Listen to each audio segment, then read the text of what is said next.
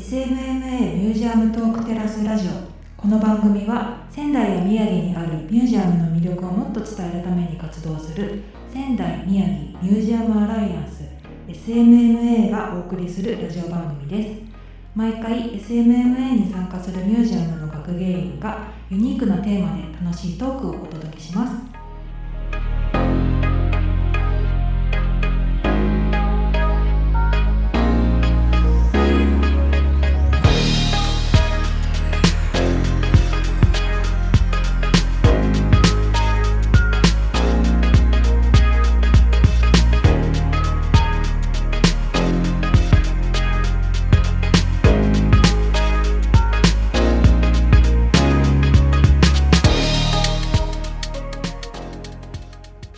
皆さんこんばんは。2月11日 SMMA ミュージアムトークテラスラジオの時間となりました。司会のラジオ3の鈴木よしのりです。そして SMMA 事務局の笠井美里です。はい笠井さん今回も番組をお送りしていきますけれども今日はどんなテーマでお話をしていきましょうか？今日のテーマは深海生物って美味しいの？というテーマです。はいというところでね深海生物って美味しいの？という、まあ、若干こう欲にまみれたようなタイトルがね ついておりますけれども、はい。えー今日もね楽しいお話1時間お送りしていきたいと思いますのでどうぞごゆっくりお楽しみください。SMMA ミュージアムトークテラスラジオ司会進行のラジオ3の鈴木よしのりと SMMA 事務局の笠井美里ですはい笠井さん改めて今日のテーマをお願いします。はい。今日のテーマは深海生物って美味しいの？はい。です。というところでこのテーマについてゲストを交えてお話をしていきたいと思います。早速ゲストご紹介しましょう。今日のゲストは仙台海の森水族館の大谷さんです。大谷さんよろしくお願いします。大谷です。よろしくお願いします。はいというところで大谷さん。はい。深海生物って美味しいの？っていうなんかこう若干こう水族館の方をお招きしてですねはい。あのいきなりこう食べる話かよっていうところで心苦しいところが少しあるんですけれども、大丈夫ですかね？あ、もう全然ガンガン喋ってもらって大丈夫です。実は、はでも大谷さんも食べてるんですよね。そうですね。うん。あのーライフワークとして 食べております。まあもちろんね日本人は、あの魚食文化がね昔からありますし宮城県は特にね、えー三陸の恵まれた海にですね育まれておりますから、えー魚大好きっていう方多くいらっしゃると思いますけれども、えー実は海の森水族館さんの方で YouTube の方で、はい深海生物クッキングという、はい。動画をねずっとええ投稿されていて、これが評判だっていうんではい。そこからちょっとね今日は深海生物って美味しいのっていう観点からいろんなね深海生物についてのお話をしていきたいなと思うんですがはい。まずはじめに大谷さんあの、はいこの深海生物クッキングっていうのがはいどういう動画なのかっていうのをはいご紹介いただいてもいいですか、はい。えーとこの動画はですね、まあ主にまあ宮城の深海で採れた生物を中心に、まあ一般的にはあの市場に出回らないあのような魚、まあ魚じゃだけじゃないですね。深海に住む生き物うん。を、えー、と食べて、はい。まあ、美味しい美味しくないはもとよりうん。食べることによってその深海生物がどんなものかっていうのをこう想像するような動画うん。ですかね。ね。はい。実際に見てみるとまあドンと深海生物がいてはい。それをね、えーいろいろ試行錯誤しながらはい。調理されて、まあ、最終的に食べるというような内容なんですけれども、はい。加さんさんちなみにご覧になりましたか、あちょこっとだけはい。何個か見せてもい、らいました。かがでした？笠井さんご覧になってみて。えー、なんかこう見た目が結構迫力があったりして 面白かったです。ねえ、はい。まあ皆さん結構深海生物ってあの聞くとグロテスクなうん子たちとかはいあとはもう本当にあの複雑怪奇な生き物とか中には可愛らしいのとかいろんなのがいるっていうのはねよくあのテレビとかいろんなメディアで取り上げられているので、はい結構知っている方も多いと思いますがいかんせんやっぱり深海って深い海なんで、まあ、身近かどうかって聞かれたら笠井さんあんまり身近じゃないイメージありません、そうですね。うん。深海がどれくらいかっていうのもわからないですし、うん。ねえですよね。どこで会えるのかなそうっていうのは気になります。ちなみに大谷さんあの、はい。深海ってはい。大体どのぐらい深い海のこと言うんですか？えっと、深海というのは、はい。えっと水深200メートルより深いところっていうのが深海うん。うん。ですかね、うん。はいなんか話聞いてると割とざっくりしてるんですね、そうなんです、ん。まあ海実は海のもうほとんどが深海と言われていますのでうん。むしろ深海じゃない海の方が珍しいですかね,、うんね。はい、よくなんか話をね聞いてるとこう深海のことをほとんどまだ分かってないんだよなんていう話をね、聞いたりしますけれどもそのよく分かってないところに住んでいるよく分かっていない生き物たちってまあ魅力ありますよね。そうですもね。う知らないことがいっぱいだから、うん。こう見たらもう楽しいことがいっぱいなんだろうなっていうところで、まあ、そういうこう深海の魅力を海の森水族館の方ではこういう動画もそうだし、はい。あとは実際に水族館の方でも深海生物展示してご紹介したりしてるんですか？ね。はい。ええ。しあの宮城の深海生物を中心に、はい、えー、と生態展示もしておりますし、うん。まあ、標本の展示もしておりますし、はいはいあとはその深海魚のレシピなんかも出しております。はい、例えばレシピだと今どんなのが出てるんですか、今ですと,、はい。えっ、とこんにゃくイワシのは。えっ、と刺身。うん。こんにゃくイワシ。とえっと日本ヘラザメのはい。ヘラザメバーガーっていうのと、ほあとはアズマギンザメのううん。フカヒレ風へえ煮込みですかね。それがじゃあ、はい。水族館の方でレシピとしてこういうのがあるよっていうのをじゃあ今紹介している。そうですね。はい、うん。なるほどね。まあどの魚も出会ったことがない。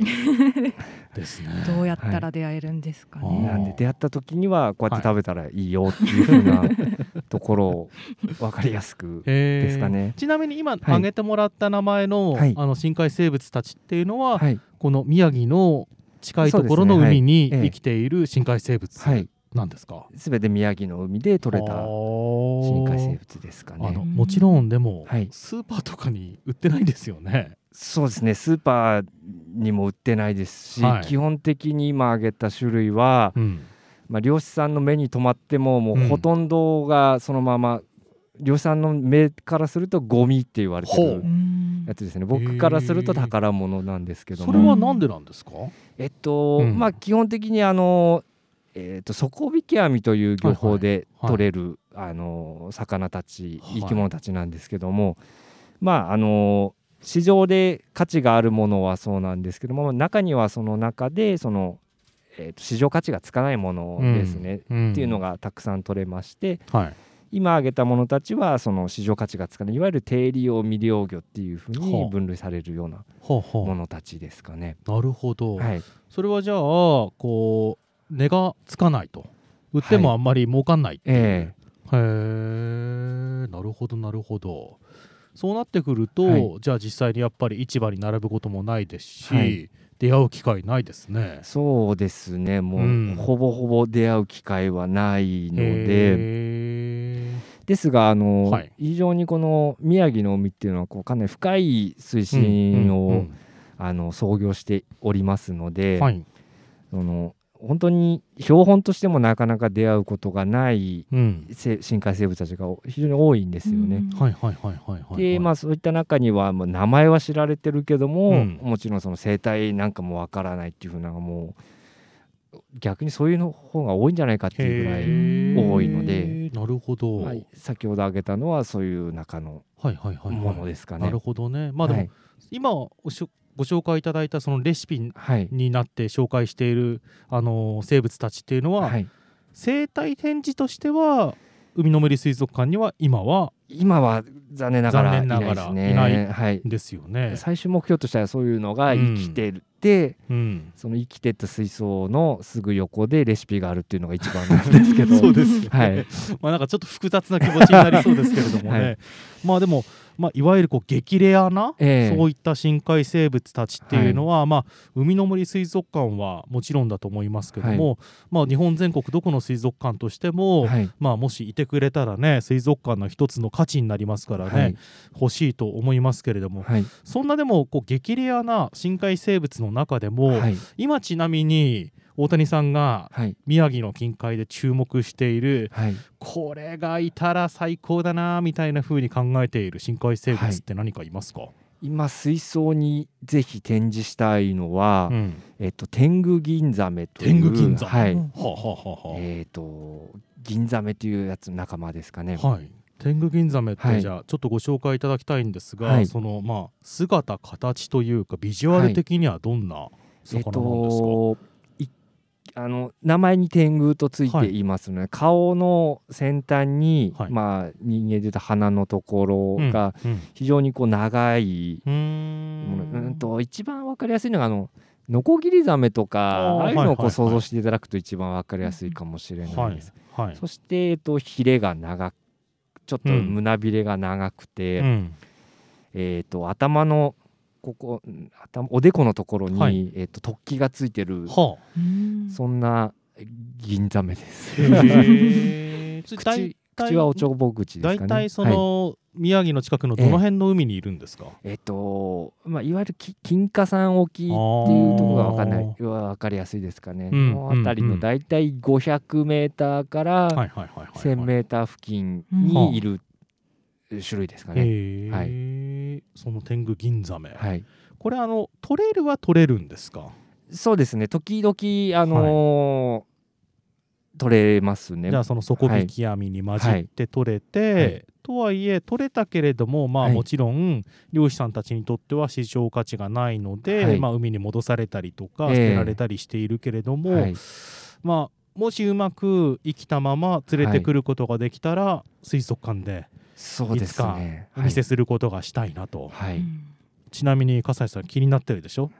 それは美味しいんですか？えっとそうですね。70点ぐらいの味ですかね。はい。えー結構高評価。100点満点中うん。70点ですよね。まあ、部位によっては、はい、もう非常に、まあ、銀ザメっていうサメっていうことがついてるので、うん。うん。フカヒレなんかは非常に美味しいですね。ちなみにこれ動画ではい、紹介してるんですよね。紹介しております。実際に実食済みとはい、いうところで、ええ。まああのもちろんねお亡くなったじょなお亡くなりになった状態ではあると思いますけども、あの調理してさばいて、うん。この時は何にしていただいたんですか？動画上では。えっと、2種類の料理法をしまして、ははははい。えっと、一つが今申し上げましたフカヒうレんうん、にして食べましたのフカヒレをと、煮た感じで、はい、あとは、まあ、天狗銀ザメ鼻がやっぱり気になりましたので、うん。うんはい、鼻をですね、と、あれは、えっと、くず餅のようにして、はあ。ちょっとデザートっぽくして お食べました。デザートっぽく、はい、はそれはもともと食感がそういうものに似てるとかえっとなんですか、、その切った時にちょっとナタデココっていうあ、か、へー。あのーそんな見た目でしたので、はい。うんもしかしたらいけるかなっていうふうなところで。なんすかあの大谷さんのあの、はい。フィーリングでいつもそうですねはい。調理してるんです見か。た目とあとは、はい。まあおそらくこの魚はなんか生活史からこういうふうな、はあ、はあはあ。あの生活をしてるから、はあ。このこの魚に似てるだろう。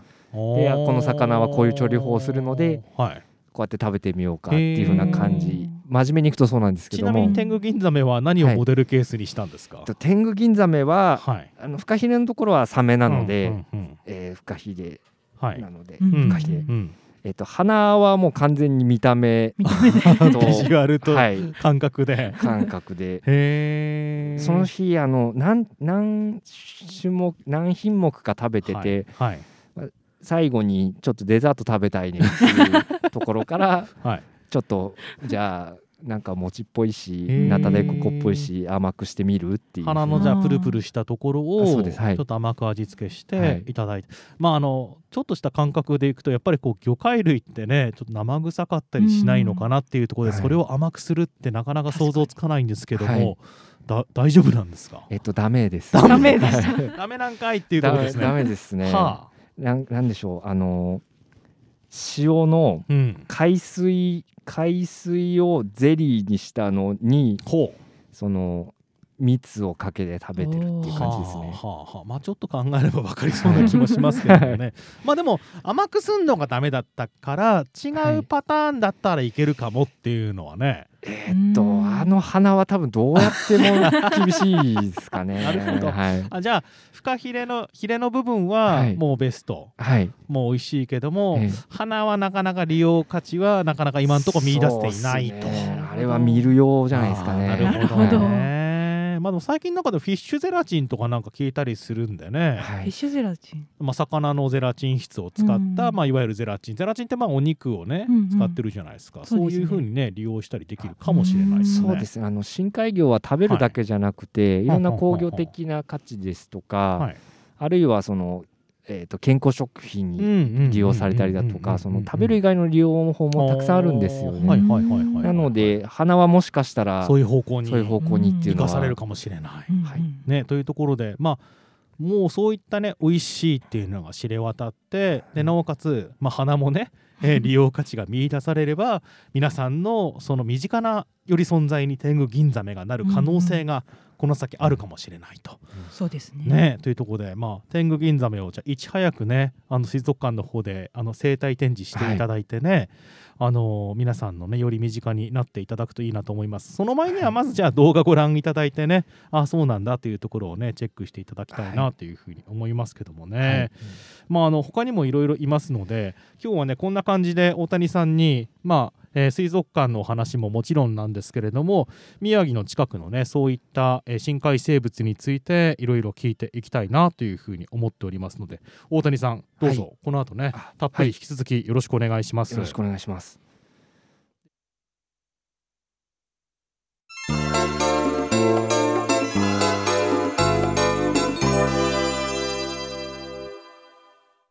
はい笠井さん今日のテーマをお願いします。はい今日のテーマは深海生物って美味しいの？です。はいというところで今日ははい。ゲストに仙台海の森水族館の大谷さんをお招きしまして深海生物について伺っております。大谷さん改めましてよろしくお願いしよます。ろしくお願いします。まああの先ほどのお話でね、はい。金華山沖で取れる天狗銀ザメがまあ結構レアで今大谷さん的には生態展示狙ってるんだけども、はい。うまいというお話をいただきましたけれどもね。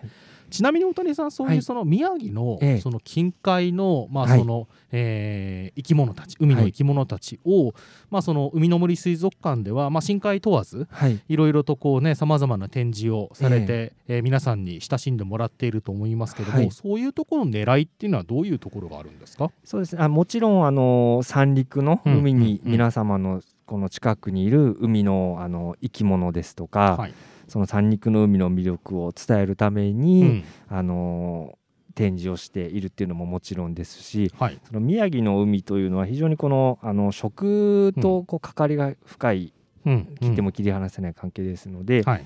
まあ、そういったさ生き物もそうですしそれとあの私たち人間のつながりというふうなそういったところもあのこう感じていただくというか、知っていただくたっていうのがうん。近海の生き物に力を入れてる狙いの一つですね。なるほど、はい。そうですね。まああの僕結構その海の森水族館の展示で好きなところで、そのアマモをね、えー実際に展示して、でアマモってそのまあいわゆるこう浅い方なんですけども、うん。まあ海藻でその周りに生態系があるよっていうところを実際に再現して展示していたりするんですけれども、まあそういう海の生態系ごと持ってきてそれを皆さんに見てもらうっていうようなところなんかをねやってらして、あとまあホヤなんかもねあったりしますしね。そうですねはい。そういうところがこうより宮城のその三陸太平洋の海の豊かさっていうのをね知る機会になるなっていうところで面白いなと思って見てますけども、まあ、それの深海部分ももっと充実させたいっていうところでねそうすはい。え大谷さん日々頑張ってらっしゃるということなんですけども、ちなみに大谷さんその、はじゃあ深海生物をゲットしに行く時ってどういう感じでゲットしに行くんですか、ええっと基本的には、はい。その地元のあの漁師さんうんにお願いをして、はい。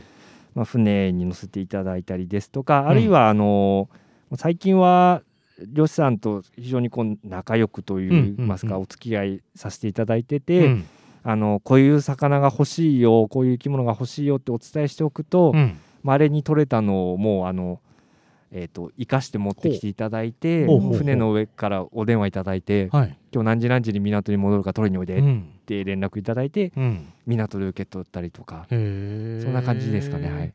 結構でも漁師さんってもちろんこう、朝方というか、はい。なんだったらこうねええ。まあ我々でいう深夜に活動している方々はい。も多くいらっしゃるじゃないですか、えだから大谷さんももうそういった連絡が入ったえらはい。朝方でも「おし来た!」っていうところでそうですね。日々スタンバってらっしゃると、はい。そうですね。はい。いうわけですよね。はい。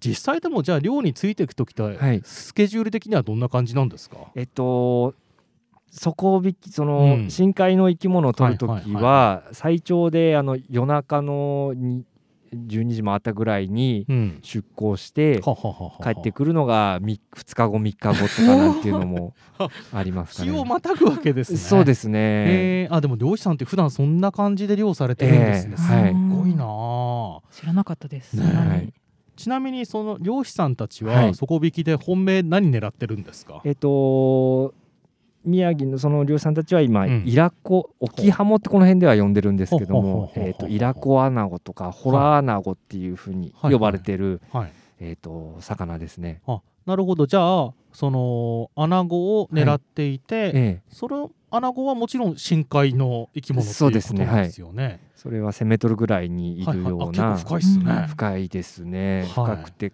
えっと皆さんが知ってるアナゴよりかもはい。色が真っさらに真っ黒くて、えっと、口が大きくて、えっと、もう口に入るものなら何でも食べるような。へえ。見た目どっちかっていうとあのウツボとかに近いですかね。あーああじゃあ結構怖い顔。ええ真っ黒いウツボみたいな感じうんでしょうか、はい、うん。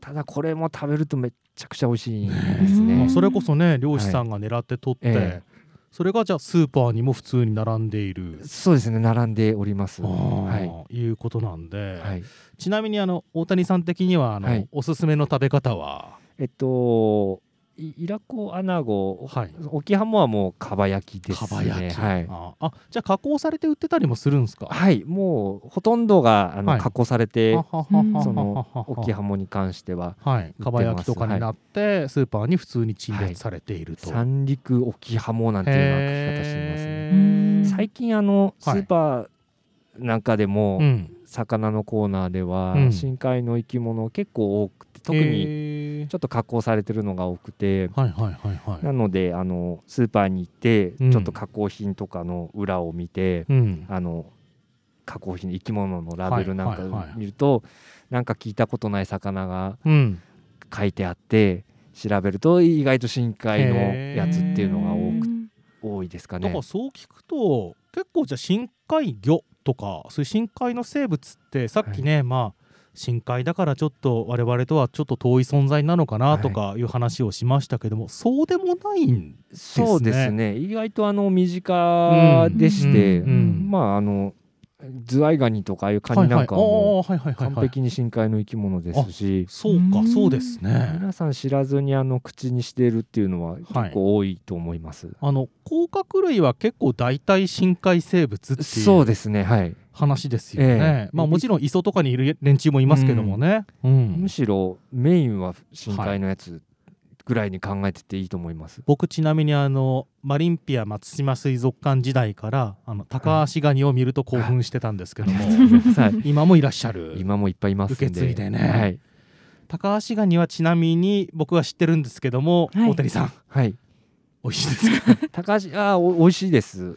でもズワイガニとかと比べると、あそうですね。ちょっと落ちるっていうあ話ですよね。もう,、もうその通りですうね。ん。なんでなんすかね？えっとあのちょっと水っぽいですかねやっぱり。あーなるほど、はい。えズワイガニとかよりもはい。高橋ガニの方が深いところにいるんですか、ええっといやそうでもない。そうでもないですね。あー。あの言うにははい。やっぱりお大きいので、はい。まあ、世界で最大になるカニなんですけども、うんうん大きいので大味とはよく言います。なるほどね。でまあ僕食べた感じですとちょっとやっぱ水っぽいというか、はい。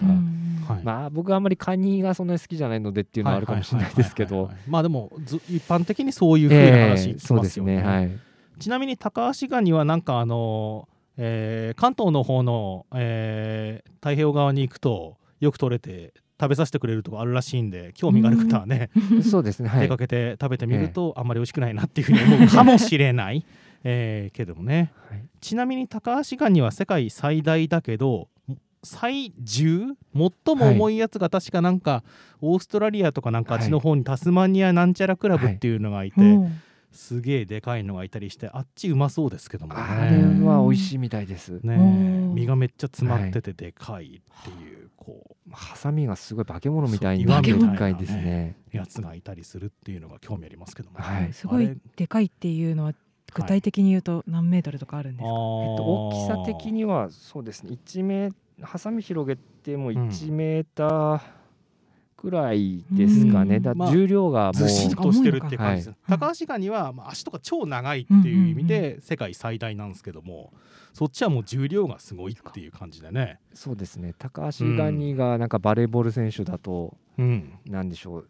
タスマニアキングクラブはヘビー級のボクサーみたいな、えああ水回りがいいみたいな、まあ、そういうようなものもあったりするという話は置いときましてちょっと宮城県に話を戻してくると 宮城県のあたりでもでもじゃあそういったエビカニとかって取れるんですか？そうですね、うん。あのズワイガニなんかもそうですし、皆さん一番身近で深海のでだとけ毛ガニなんかが多いですかね。宮城ですね。はい、三陸ね、はい。まあ、宮古とかは結構有名ですけどもね、高くなりましたねあれもね。そうですね。ね。やっぱりこうでも高くなってくるっていうことはそれだけ希少になってるっていうことなんですかね。そうですね。量がやっぱり少なくなってきているんじゃないでしょう。っていうのが一つですかね。やっぱりでもどうですか？そのまあ毛ガニとかに限らず、はい。その他のさまざまな深海の生き物とか、はい。そういう海の生き物っていうのもはい。中によってはねこれこそサンマが取れないとかはい。そういう話がありますけれども、その希少価値が上がったりとかもしくはええ例えば人の営みによって影響を受けて数が減っているものっていうのもはいやっぱりあったりするんですか、えっとそうですね。やっぱりうん。あの以前に比べると取れる量が少なくなったりですとか、うん。えっと、そういうのがえ見られついろんな種類に見られております。しやはりこの深海の生き物先ほどあのそのオキハモイラコアナゴが、宮城の漁師さんたち取ってらっしゃるんですけどうも、ん。やはりなんあの以前に比べるとうん。量が少なくなってきたななんていうあのお声はよくうん。耳にしますね。なるほどはい。ね。まあでもそういった状況ってやっぱり我々知りえないじゃないですか。そうですね。普段ね、うん。暮らしていて利用していても。うんうん。でまあ実際にじゃあそうやって海の森水族館とかはで見て、触れて、そしてまああわよくば食べてはい。見たりすることによってねあそういう状況があるんだっていうところでね皆さんが考えるきっかけになってくれたらいいですよね。そうですねはい、うんあのーやっぱりあのすごく深海の生き物宮城の深海っていうのは、まあ、東洋ですごく身近ですので、そこにこう水族館でいろんな生き物を見て、興味関心を持っていただくっていうのはやはり水族館としてはあの大事にしたいところですうね。ん、なるほどね、ちなみになんですけども今更なんですが大谷さん、なんでそんなに深海に興味はい。関心を持たれていらっしゃるんですか、えっ、とまあもともとは深海の生き物はこうわからないっていうのが一番でして。うん。でその本当に大元の最初は、まあ、深海なんていうのはあの図鑑なんかでしか見れない生き物でしたので、興味はずっと持ってたんですけども、うん。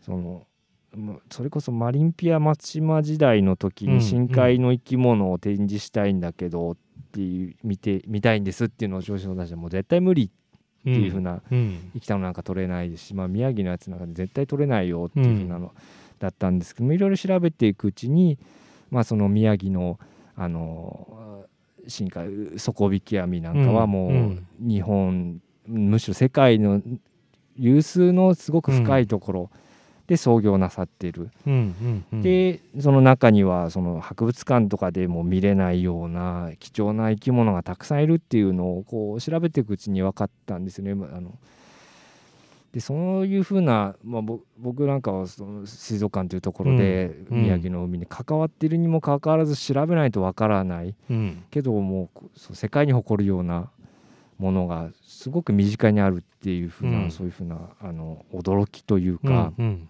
びっくりしたっていうのはやっぱりこう皆さんに知っていただきたいですと思いましたし、まあ、それを知ってこうなんでしょうほ誇りに思うじゃないですけども、そういうふうな感覚なんかをこうみんなに持っていただきたいなと。そうするとこう、興味を持っていただくとよりいろんなことが分かってくるんじゃないかなっていうふうに考えてますね。なるほどね、はい。まあ、やっぱりその僕なんか海のね近くで育ったので結構その身近なところでねその釣りをしたりして魚に触れ合ったりしてましたけども、はい、まあ、そういう環境がないとねやっぱりこうなかなかどうしてこう生きた魚と出会う機会っていうのは、えー、まああの水族館以外ないですもんね。そうですね。特にまあ深海の生き物たちなんかいや深海はやっぱり漁業をやるか、そうですよね、ね、そうじゃないとないですよね。はい、うん。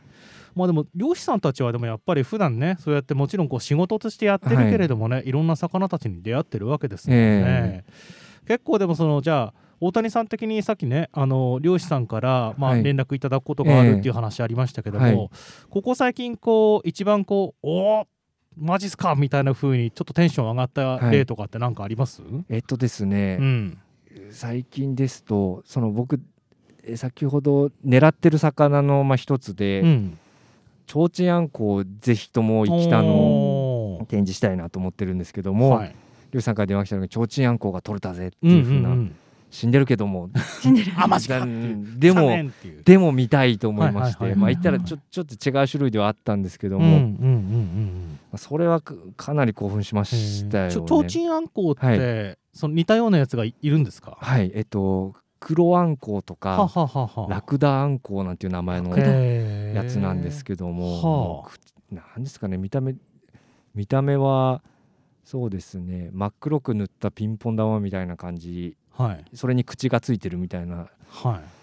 まあ、ちっちゃいんですけども、はいはい、やつなんですけども体の半分以上口みたいなやつですかね。なるほどね。あとは、えーと蓬莱エソというふうな、えー、魚でしてこれはもう体が黒くて、はい、顔の半分が口で、うん、えーと、お腹が光って、うん、えーと、牙が長すぎて 口が閉じないっていうふうな、はあ、もうめちゃくちゃかっこいい魚なんですけども。お腹光るっていうのは発光するんですか、はい、そうです。はあ、はい、えーと、お腹が光って、はい、あのこれは、えー、と深海の中であの身を隠すための方法の一つなんですけども、はあ深海の深いところからあのこう水面の方上の方を見上げると太陽の光がちょっと光るんですよね。で深海の生き物たちはあの体が黒かったりするんですけどもその太陽の光で影がちょっとだけできるですよね。そうすると他の魚に自分の存在がバレちゃうので、はい、それを防ぐためにお腹をわざと光らせて影ができないようにするんですけども、まあ、その蓬莱エストっていうのはそれをするしあとはその光によ寄ってこさせるために、はい、光ってこう餌をおびき寄せたりとかすることもするんですけども、そうか。でもそう考えると結構なんか深海の生物って光る連中いますよね、多いんですね光るえーと、深海の生物たちは。うん、目光とかね、はい、あの唐揚げで美味しいやつとか、えー、そうです、ね、目が光るのとかいますもんね、えーはい、それぞれでもまあ目的違って光ってることも結構あるんですか、ね、はい、えーと、身を隠すためでしたりとか、はい、餌をおびき寄せるためでしたりとか、うん、あと最近分かっているのは、うん、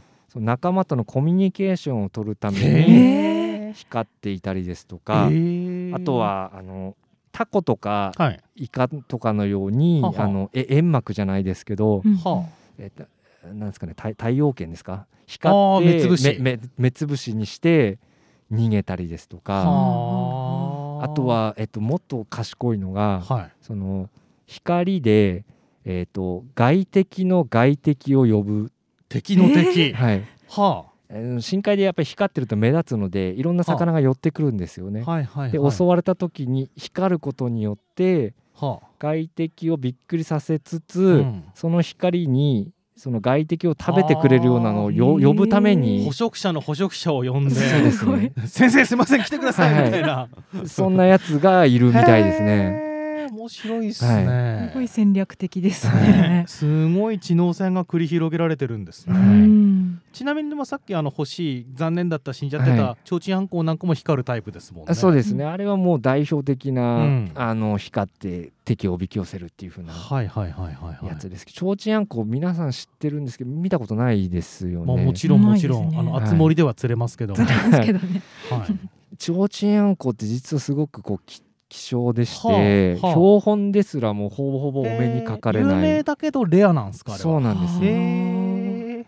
であのなんでしょうあのメスもうほとんどがメスなんですよ、取れるの。オスはもはい、う皆さん見れないというかえ？っと、オスはもう非常にちっちゃくてですね、はあはあ。うんえっと、メスの体に同化しちゃうえ？えですけども、同化する？はい、それはなんか交尾とかして同化するんですか？あーそうです。あのーもうオスはほぼ子孫を残すためだけにしか存在していなくてメスの体にこう噛みつくというかくっはあ。ついて、はその精子を送るためにあはあ。くっついてでもうそのまま体の一部となって餌も食べないですし、小判ザみたいにくっつくんじゃなくて本当に同化しちゃうんですか？そうです。はい、へえっていうふうなことをするようなは魚ですねまたおもろいことやるんですね。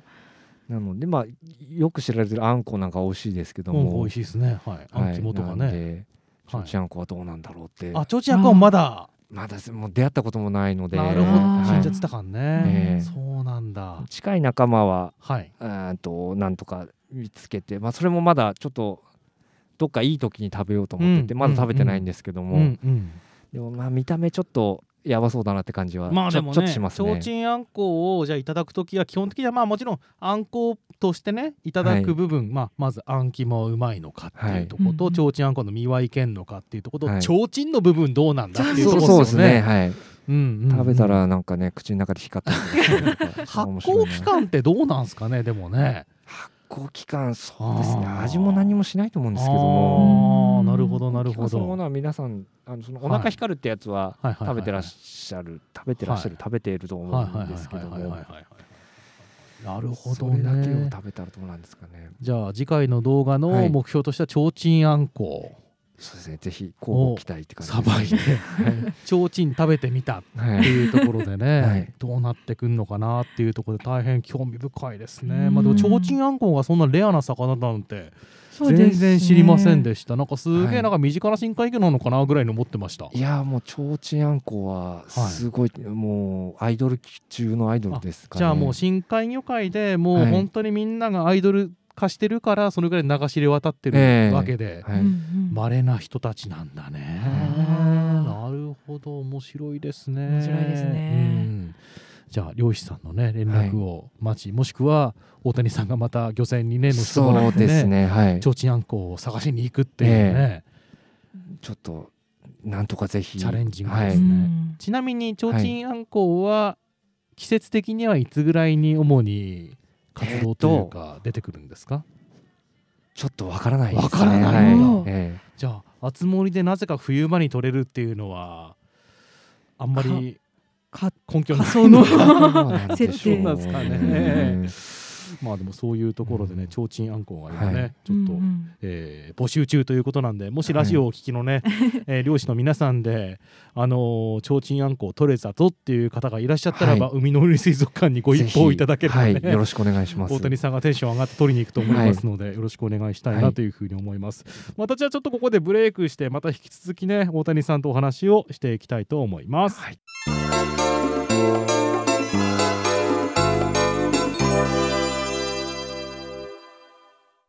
SMMA ミュージアムトークテラスラジオ司会のラジオ3鈴木よしのりと SMMA 事務局の笠井美里です。さあ笠井さん改めて今回のテーマをお願いします。はい。今回のテーマは深海生物って美味しいの？です。はい。ゲストは仙台海の森水族館から大谷さんをお迎えしまして、えーお話をお聞きしておりますというところで大谷さんあの、はい。もうずっとねこう宮城の近海の生物まあ美味しかったもの、はい。ちょっとまあ残念だったものええ。っていうところ、いろいろお伺いしてきたんですけれども、はい。大谷さんあの実はその動画なんかでもそうなんですけれども、あのちょっとコラボしている方というか、はい。まあ、大谷さんがこうね非常にこう尊敬されていらっしゃる、ね方がいらして、その方と一緒にコラボしているっていうところでイベントを昨年やられたんですよね。そうですね。深海ナイトというふうに題しまして、生物ライターの平坂さんという方をね、お招きしてはい。やられてでこの方がこうそういうこう深海生物の魅力を伝える第一人者というか。そうですね。まあね彼はあのまあ深海もそうですし、うん。いろんなあのどちらかというとマイナーな、うんうんうん。えっと、生き物たちをあスポットを当てて、うん。まあ、食べることによってその見た目ですとか、うん。あの飼育することなんかでは得られないような生き物の情報を、まあ、あの調べていらっしゃる、うん。えー方なんですけども、うん。まあ、深海の生き物はいはいはもう名前どころか生き物あのなんでしょう。生態なんかも全然わからないので、うん。まあ、その深海生物を知るというふうなきっかけで、まあ、あの食べてるというかうん。なとこです、なるほどね、はい。まあ、さっき紹介した深海生物クッキングの動画もこのはい。平坂さんがはい。監修してくださって、えでさっきねお話をしたような、えーものももちろんはい。他にもね、い、ろいろあの動画の方では取り上げられていて、えはい。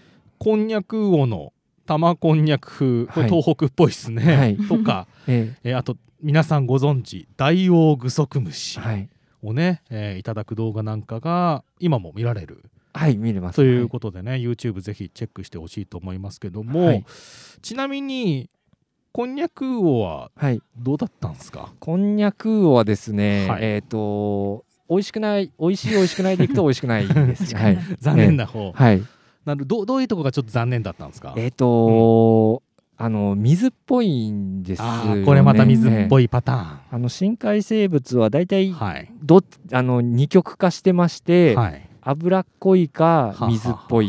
で、まああ、この脂っこいのは浮力を得るためですとかあるいはその深海というのは高圧の環境ですので、うん。その高い圧力にこう負けないために、あの油でしたり、うん。えっと水分が多かったりするんですけどもこのこんにゃくは、えっと水分が多かなったるほど。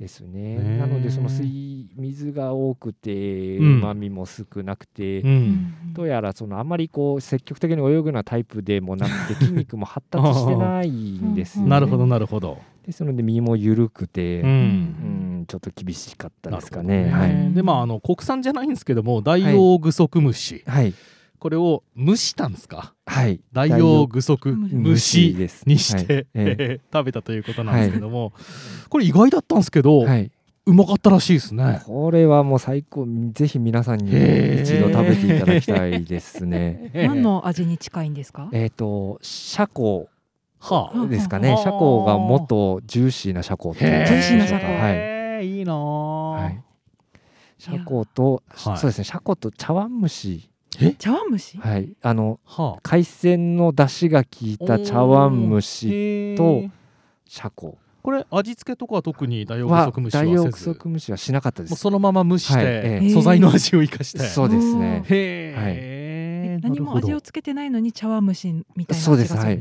非常にこの旨味が強かったですね、はい。うーん。まあそのあの深海のカニとかはですね筋肉に栄養をこう蓄えているは種類が多いんですよね。なのでこのダイオグソクムシはこの、えー、と数年間餌を食べなくても生きていけるっていうぐらい、よくあのうんよその水族館だとね、うです。全はい。然動かないとか,、そういうのが話題になったりしましたよね。ですのでこのおそらく筋肉に非常にこう栄養を蓄えているんですよね。へーなのでもう非常に旨味が強くて、はあ、はあはえーですのでその辺が美味しかった理由の一つじゃないかなって考えているんですけでども。もわざわざ外国から取り寄せて、そうですお高かったんじゃないですか？はい、あのー わ私の小遣いでは買えないですね、少なくとも。はい。そこはまあね、はいあのええ運営の力というところで、ええええ。あのお取り寄せすることができたと思いますけどもね、中南米の方でね主に取れるという話ですけども、はい。まあ、ちなみに中南米の方でもあまり食用にはされていないから市場とかにはないのかな、えーっと、多分僕、私はあんまり市場で食べられてるっていうのは聞いたことないです ですよね。ね。え。だからまあダイオウグソクムシを食べたいという方は、あのぜひお金をいっぱい貯めていただいてねえはい あのり漁船をチャーターしていただいてはい取っていただいてね、そうですね。蒸していただくのがいいかなというふうに思いますけどもね。ちょっとその価値はあると思いますけども。いやそのぐらいやってもいい。いや。はい。へーおそらく食べる、と、この面白いうんうんダイオウグうんソクムシに対する、はいはいはい。なんでしょう。皆さんのそのイメージが変わる。もう今なんかね、キモかわいいみたいなね、はいそういうような存在じゃないですか。もっと食べると多分神々しくなるんじゃないかな。食いてえな、はいこいつみたいな。はいちなみに海の森水族館にダイオウグソクムシのせ生態展示はしてます。いるということで、えもちろん食べさせませんけども、はい。見るのは OK ということなんでね、味を想像していただきながら、ええ。ご覧になっていただけるとね。はい。いいんじゃないですかね、はい。盗まれないように気をつけないといけませんわかりねました。そうですね、うん。見ておきます。食べたら美味しいですけど持ってかないでくださいっていうふうにね しないといけませんそうね。い。やでも面白いですね。そうやって見るとこうアプローチの仕方はね、まあ、食べるっていうね、関係ではありますけれども、やっぱりこう身近なところでそういう生き物たちのことを知ってねはい。で我々と一緒にね暮らしていく地球の仲間というところでね、ええ。関わっていけたら面白いなと思いますね、はい。ちなみにあの深海生物クッキングのこの動画なんですけども、はい。今後のこう方針というかはい。こういう感じで、えーやろうと思いますみたいなのは何かありますか？そうですね。あのーうん。これからももう宮城の、はいはい。あのーいろんな生き物たちを、うん。あのーこうアップしていくっていうのはもちろんですし、まあそのあのいろんなこのクッキン料理をする食べるということによってやっぱりそうん。のわからないような、うん。あのいしろいろんな生き物たちの生活史ですとか生態をこう探ったりですとか、えっとそういう解明のこう糸口になるような、はいそういうところをあのこう中心に、はい。あのぜひあの、うん。開けていきたいなというふうに考えてます。うんうんうんなるほどね。そしてまあ、そこで美味しかったりすればなおのことはい。こう利用価値というか、そういうふうなところもあの見つけながら、えー、とできると面白いいろんなこう深海の生き物にうん興味持っていただければはない。と思ってます。なるほどね。はい。はい、まああの動画をねぜひご覧になっていただきたいですし、はい、あとまあちょっと見てみたいザイオウグソクムシもそうだしそれ以外のねはい。ものも、あのー水族館ありますのではい、まずはお越しいただいてねそうですね。海の森水族館あの年間パスが超おすすめ、はい、なのではい、めっちゃコスパいいってねあれを買うとね。が取れます。そうそうそう、はい。僕もあの持ってますけども、はい。最高ですんでね行ってみていただきたいなと思います。まあ、詳しいところホームページご覧になっていただくとね、はい。い、いなと思います、はい。まあでもちょっとね今新型コロナウイルスの影響でねい。ろんなはいイベントとかね、ちょっとまあねできないかなっていうところもあったりすると思いますけども、はい、そういうところも徐々にね。そうですね。まあうん。館内はあの感染対策もあの取り組んでお、うんうん。あの皆さん安心してご覧になってい。ただけるように、そう取り組んでますので。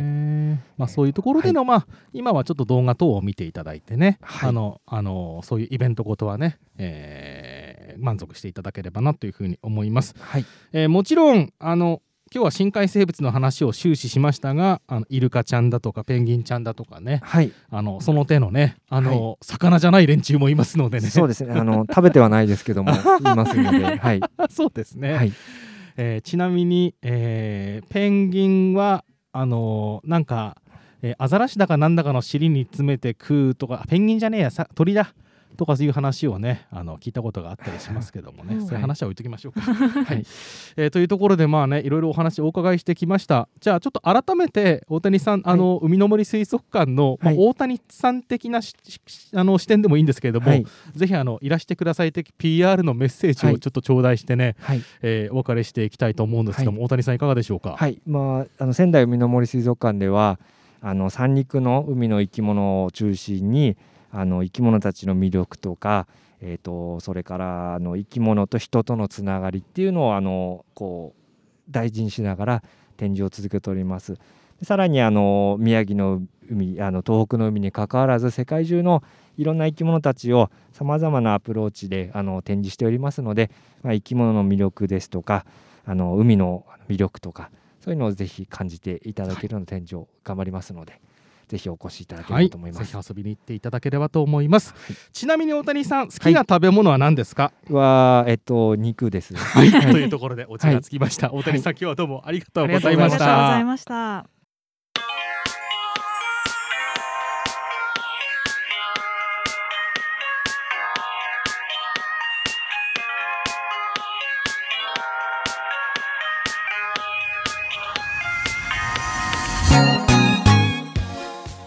えー今日はゲストにですね、えー仙台海の森水族館の大谷さんをゲストにお迎えしました。笠井さん。はい、今日はなかなか深海だけにディープな話が聞けて。そうですね。面。白かったですね。面白かったですね。笠井さん的にどこが一番刺さりました？でも結構全部面白くてうん。選びきれないところではあるんですけれども、うんダイオウグソクムシが茶碗蒸しの味がするっていうのが結構びっくりしました。っていう表現がねねなかなかこうイメージ湧かなくってね、うん。ちょっとルパンじゃないんですけれどもね忍び込んで食べたいなっていうふうに思いましたが捕まっちゃうんでねやめとこうかなというふうに思いますけどもねまああの動画でねいろいろあの表現をねしてくれてると思いますので、えぜひご覧になってみていただきたいと思います。さあそして、えー、笠井さん今回はまあ深海生物って美味しいのっていうテーマでお送りしてきましたけどもはい、次回のゲストさんももう決まられてるんですよね。そうですね。うん。次回は、うん。放送日がちょうど3月11日ということで、はいはい。あの仙台メディアテークにあります、えっと、3月11日を忘れないためにセンターから一人と、うん。あと新井駅のところにあります、うんうんとメモリアル交流館かな、はい。さ仙台うん3.11うん。メモリアル交流館の方から、ところから一人いらっしゃってお話ししたという。ことでまあいろいろそのアーカイブ的な話とかそういうようなところを中心にね、またお話をね聞いていきたいと思いますので、えーそういうところをぜひね楽しみにしていただければと思います。えーそしてこの番組なんですけどもインターネットではいアーカイブで聞くことができますのでね、SMMA のホームページご覧になってみてください。えーといったわけで笠井さん今日もありがとうございましたあり。がとうございました、リスナーの皆さんまたじゃあ来月ですねお耳にかかりましょう。それではさようなら。